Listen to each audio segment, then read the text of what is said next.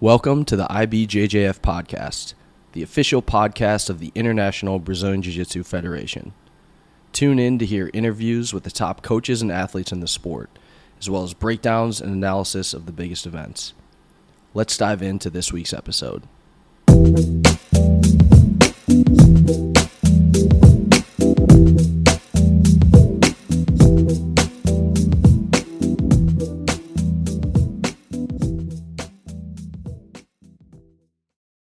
We're back with another episode of the IBJJF podcast. My guest today is Victor Hugo. Victor is a two time world champion. He's a Nogi world champion. He's a Pan Gi and Nogi champion. He's also a heavyweight GP champion, and he's going to be competing at the upcoming Nogi Worlds in the ultra heavy division, which kicks off in about a week. Victor, thanks so much for being here.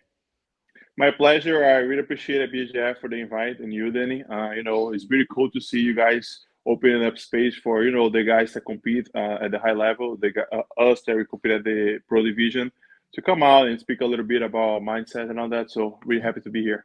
Yeah, I'm really excited to talk to you. So I do want to talk about the Nogi Worlds, but first we've got to talk about your Gi World title this year.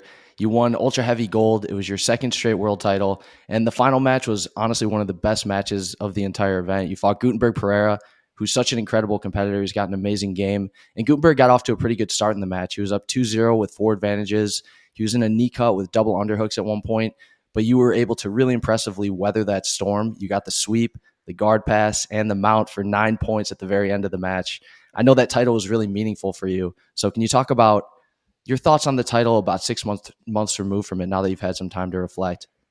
Uh, you know, it was a very dramatic way to win. You know, yeah. uh, for sure, my coaches and the people, uh, my fans, my friends, they would like something less emotional, but it, it, it is what it is.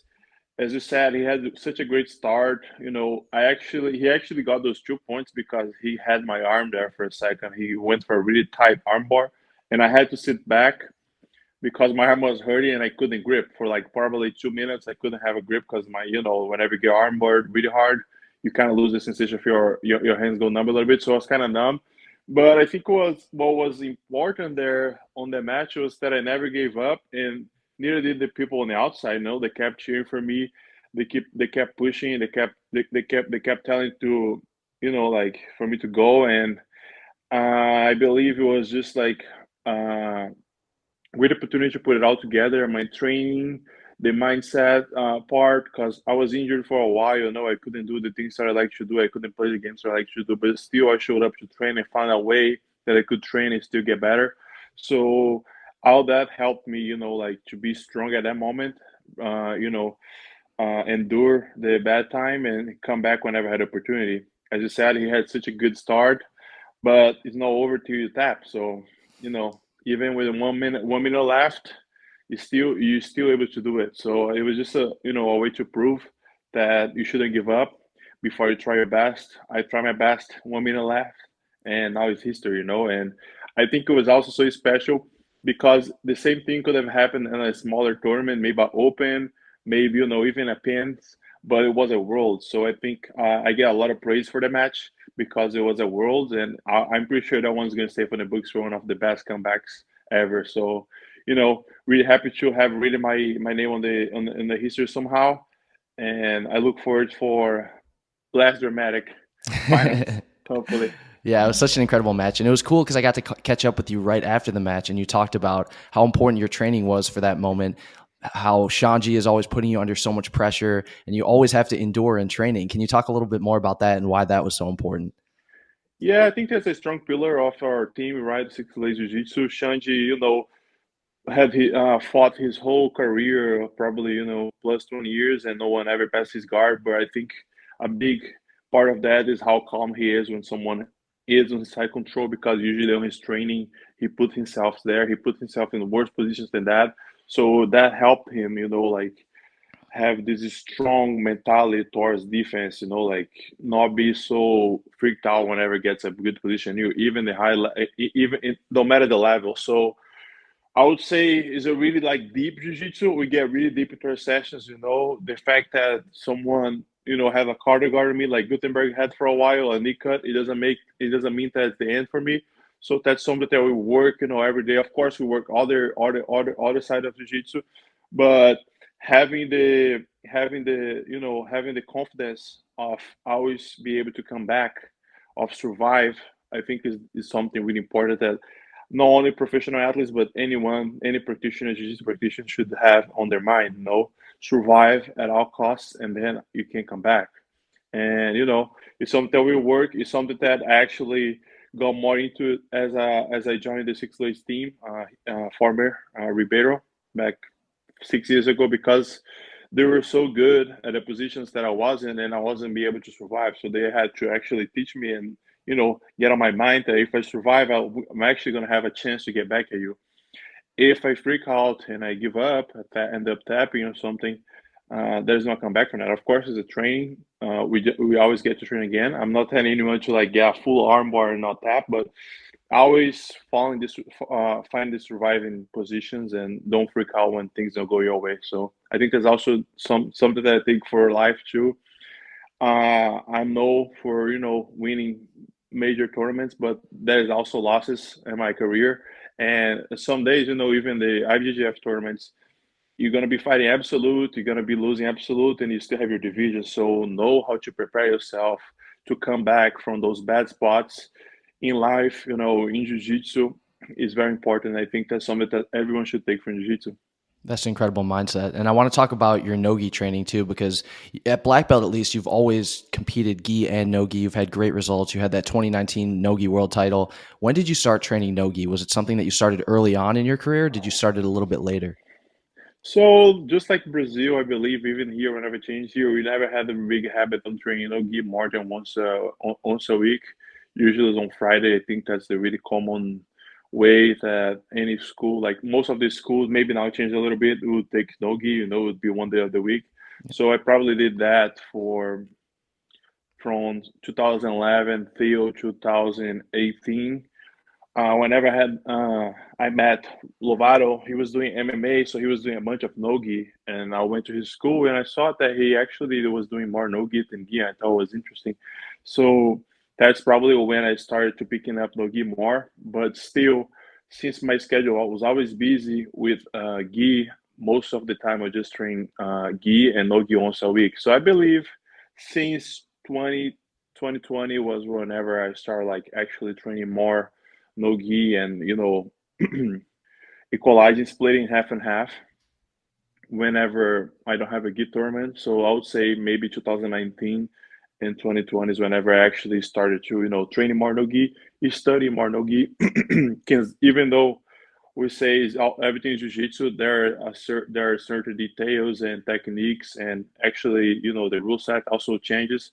So since then I've been deep diving in nogi, and I believe after every big competition that I have, I'm always looking forward to learn more and see how I can get better at it, you know. But it's just amazing for me because even though being a black belt and being a world champion, have having such a, a, a major titles in the sport, I still feel like a student. There's so much that I can learn and improve, and I believe that's what's helped me become like a real black belt, like a, a, a, a real martial martial artist, and be comfortable on teaching no matter who, you know, because I'm trying to, you know, have a wide vision of jiu-jitsu. That's a great point. You mentioned how the rules are a little bit different in no-gi. The game's a little bit different. Of course, the grips are different. what are some of the things you've been working on lately in your no-gi game that you feel have helped you a lot?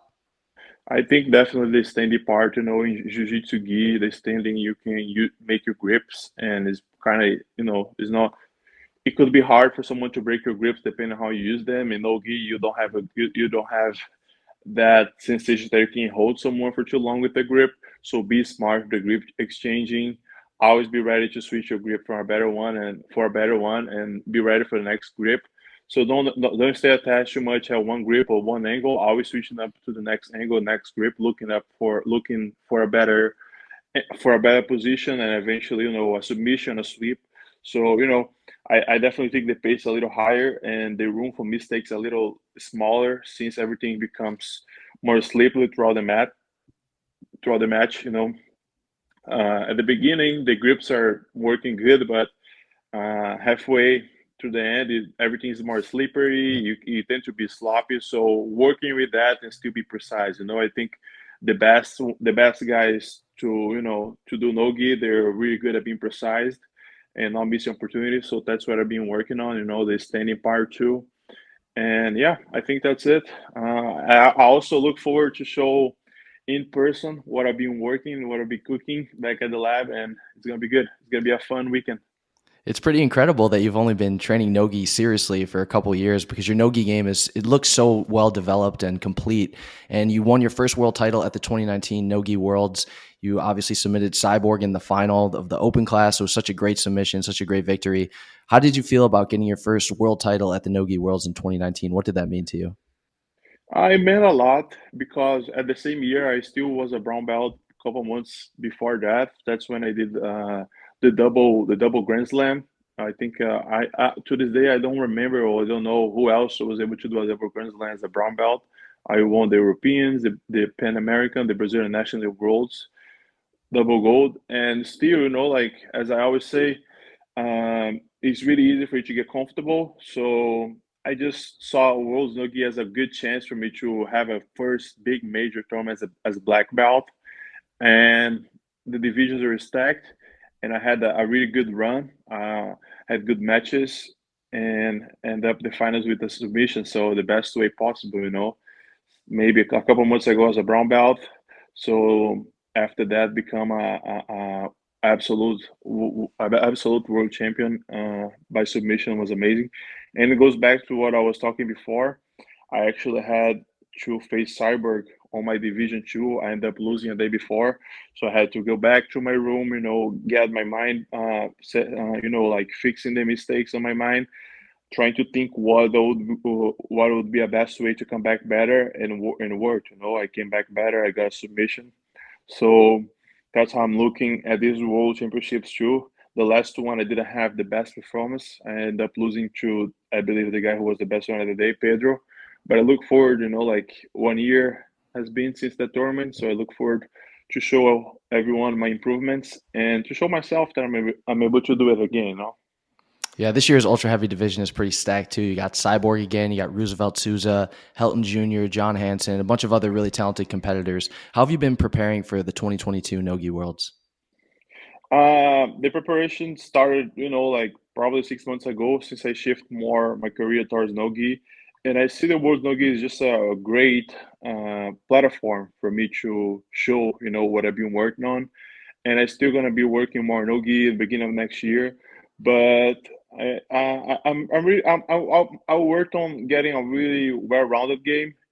Um, I believe if you feel comfortable standing, passing, and uh, playing guard, you pretty much will be really hard to beat. So I think you guys could expect a little bit of that on that tournament. Um, I'm not going to be so much, you know, the vision something. I'm going to be trying to switch up a little bit.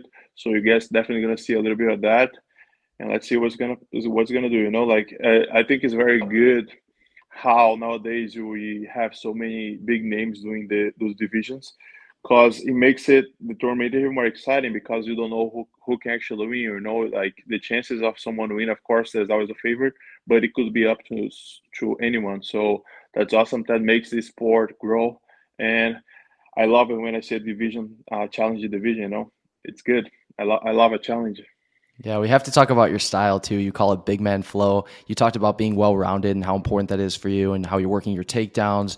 You're always working your leg locks, top game, bottom game. How did you develop that style? Was there anything you did in training specifically that allowed you to play kind of loose and be able to work all those different positions?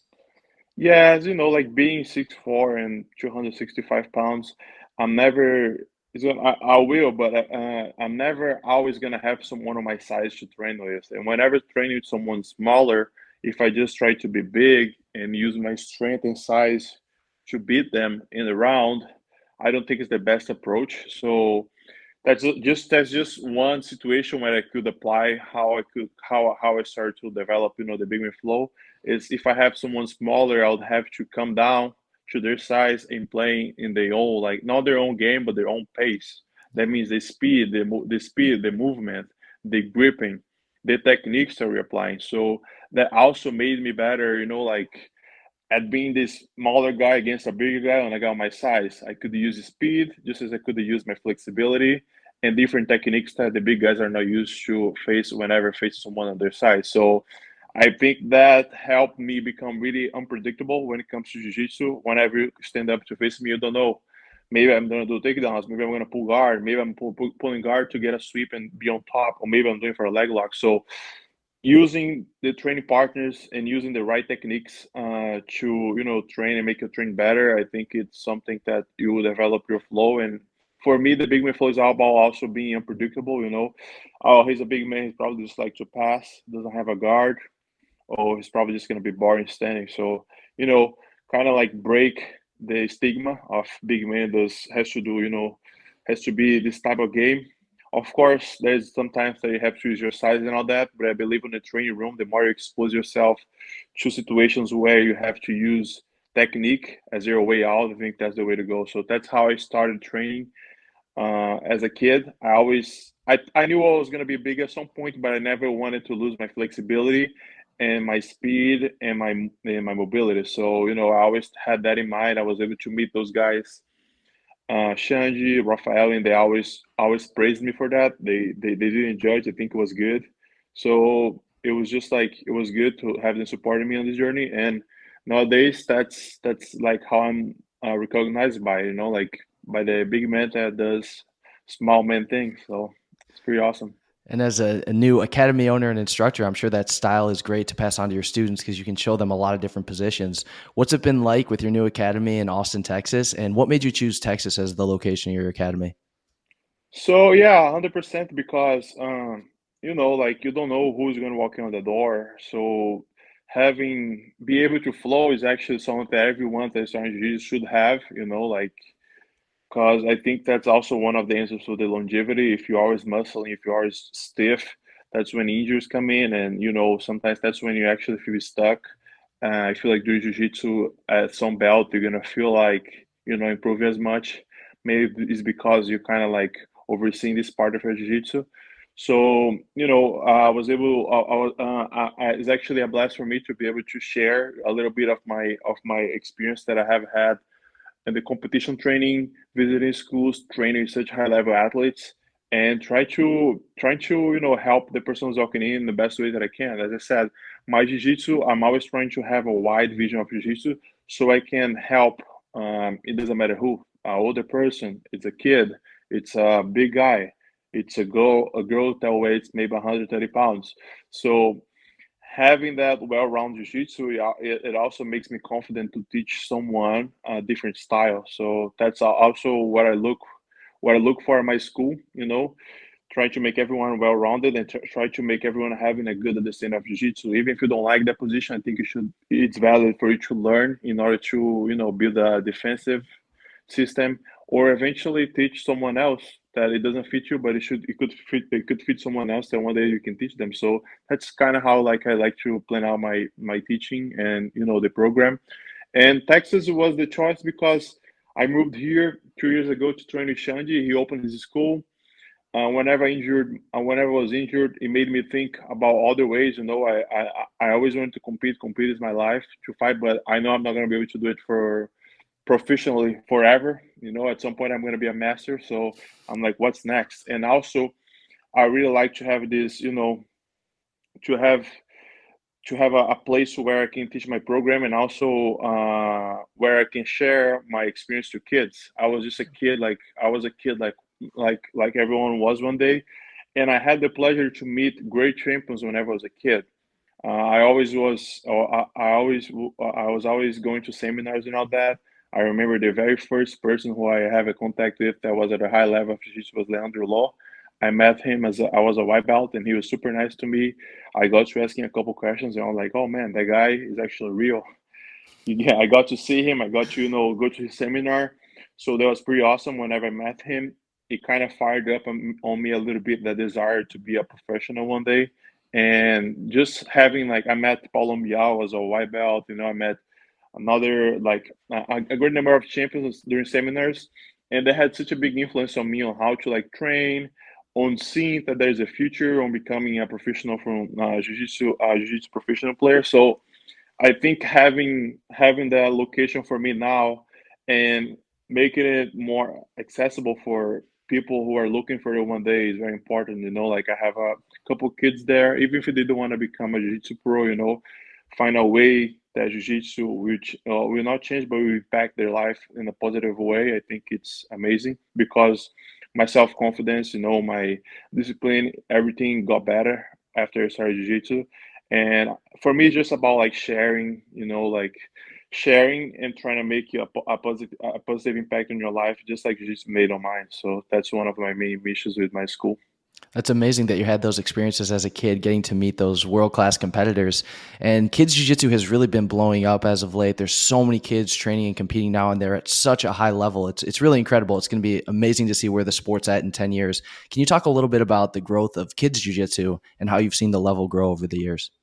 Yes, I believe I have said it before, but one of my favorite tournaments, two of my favorite tournaments to watch and to be there to, as a spectator is actually the World Masters and the Pan Kids, because you know, like the, the World Masters is just fun for me because the, the master community is so important with Jiu-Jitsu. You know, they're such big supporters, and the World Masters is just interesting how serious they take the tournament. You know, like a lot of the guys they have full time job, they're running uh, you know, million dollar companies, but they still find time to find to become an athlete and train hard and have actually competitive division. Throughout the years, the world masters, it only gets harder because the guys that fight at professional level, they become masters, so the division get harder. And the Pan Kids, for me, is just like the how how how how much uh, techniques and how mature the kids are becoming such a young age. You know, like I, I remember this year IBJJF posted a couple of videos of the Pan Kids and I had to actually replay it a couple times because I couldn't understand what the kids were doing. So having the access to such a, a, a, high competitive level and at such a young age, I think is really, really, really cool, you know, and how those kids are getting better fast. And a lot of those kids has a really good, have a really good mm, mentorship. They all, they, they, uh, a lot of the, a lot of the programs already see them as a professional one day. So I think that's just great for the sport. You know, like it doesn't take much. I believe Mica Galvão is a great example. I, I could be wrong, but the last time that I saw him, he was probably fighting worlds as juvenile blue belt, and after that, he became a black belt world champion. So I think the gap is getting shorter and shorter on how fast you're going to be good at jiu-jitsu and how fast you can you become a pro player. So that I think that also comes down to how fast the kids are learning jiu-jitsu and how fast they're getting good. So seeing the Pan Kid is always good because just like I said, it's very competitive. You, you don't know who's going to win. You know, a couple kids are like has a little more hype. They're they, they have like big social media, but still they're going to have such a big uh, different challenge. And it's very exciting because it's just the beginning. You know, like people and myself, we want to see them competing in five years as a purple as a purple belt, brown belt, or black belt. So it's a very exciting, you know, environment. And I think it just has to add up to the sport. You know, I, I never had opportunity to compete at a big tournament as a kid, even though I wanted to. But nowadays the opportunities are there. The Pan Kids is one, and it's one of my favorite tournaments. You know, the energy, how much effort, and like how much uh, energized the kids look during the during, during the matches and before the matches is amazing and yeah, it's a great opportunity. Uh, definitely one of my favorites, but it's cool. Yeah, such a great tournament, and the future is so bright for Jiu Jitsu with all these kids at such a high level. So, Victor, thank you so much for your time today. I really appreciate it. We can't wait to watch you at the Nogi Worlds in the ultra heavy division and hopefully the open class as well. Do you have any final thoughts before we uh, wrap up the podcast? No, just just thankful for the opportunity, you know, uh, and looking forward for one more world title, you know, actually two. So definitely it'll be at the absolute, and let's see how it goes. I'm bringing some Big Man Flow again to the World's Nogi. Let's go. Awesome. Thanks again, Victor. Thanks everyone for watching. You can watch the Nogi World starting on Thursday, December 8th. They run through the 11th, and you can catch all the action on Flow Grappling. We'll see you guys soon for another episode. Thank you for listening to the IBJJF podcast. Be sure to head over to ibjjf.com for the latest news and events from the International Brazilian Jiu Jitsu Federation. We hope you enjoyed the show.